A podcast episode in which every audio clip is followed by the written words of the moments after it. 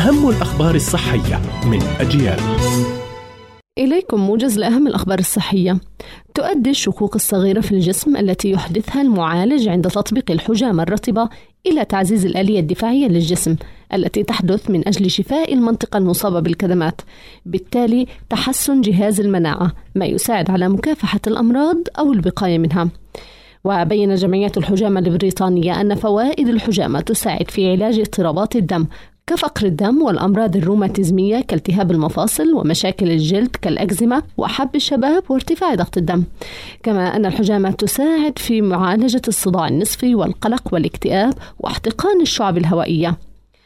وجدت بعض الدراسات الأولية أن مستخلص الزعفران يحسن الوظيفة الإدراكية لدى الأشخاص المصابين بمرض الزهايمر الخفيف إلى المتوسط، كما أن الآثار الجانبية للزعفران أقل حدة من الآثار الناجمة عن الأدوية.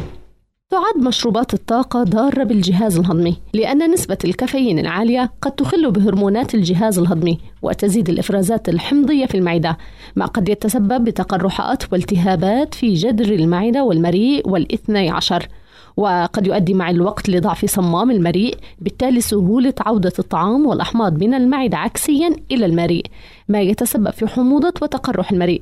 كما أن احتواء مشروبات الطاقة على كمية كبيرة من السكر خاصة السكريات الصناعية قد يؤدي لتدمير بعض الفيتامينات كفيتامين بي، ما قد يؤدي لعسر الهضم، وهذه المحليات تؤدي إلى الإسهال. كانت هذه أهم الأخبار الصحية، قرأتها روزانا طه. إلى اللقاء.